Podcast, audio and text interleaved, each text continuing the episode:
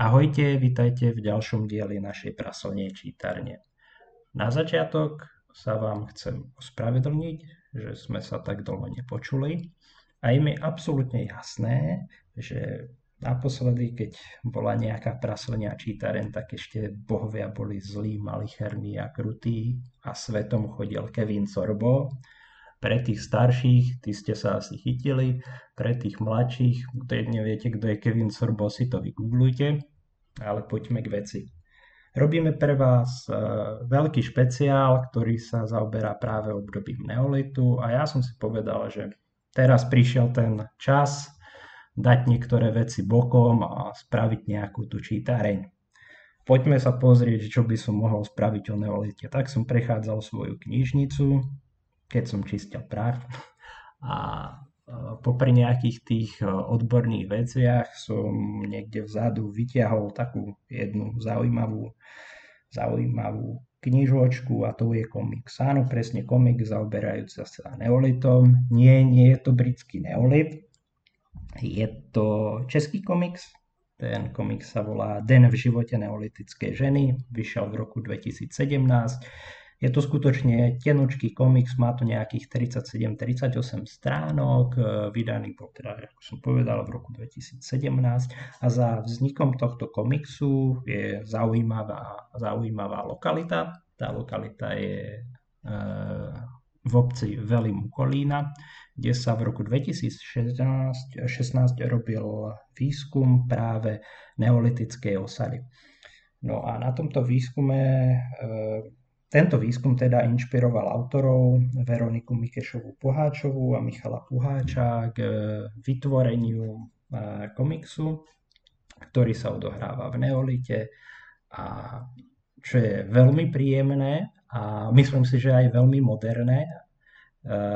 Rozpráva o nie až tak bežnom, ale povedzme, že bežnom živote našich neolitických predkov. Skrátka jeden taký trošku nezvyčajnejší deň.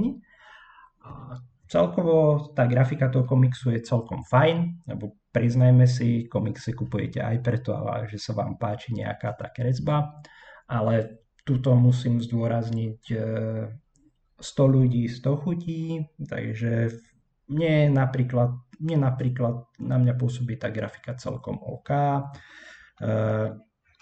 Či už aj členenie tých jednotlivých obrázkov, nejaká, nejaká tá dynamika tvorená tým členením, rozumej, zaraďovaním do tých chlievičkov. Má to aj odborný názor, ale názov, ale na ten si teraz nespomením, pardon.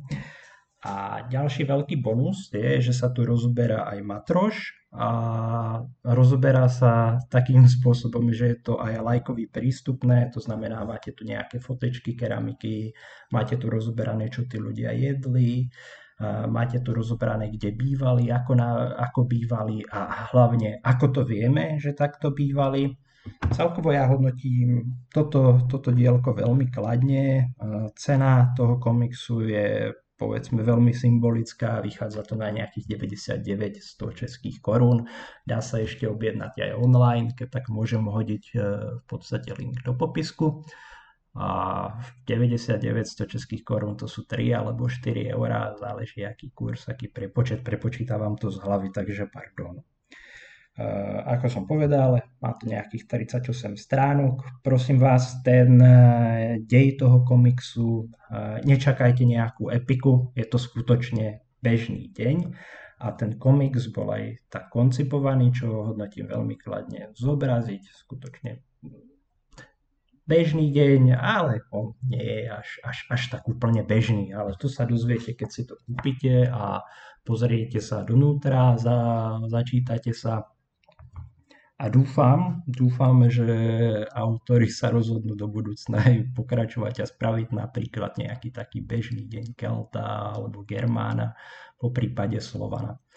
A za mňa, no ako, o, oplatí sa do toho investovať, pokiaľ chcete mať doma v knižnici dielko, ktoré takým zaujímavým, celkom by som povedal hravým spôsobom dáva nahliadnúť do života neolitiakov a nemáte to taký ten mozkovár, ako áno, a tento druh kamieníka, kamienka pochádza z toho a z toho pohoria a stadial a stadial a, a chemická analýza jedno s druhým.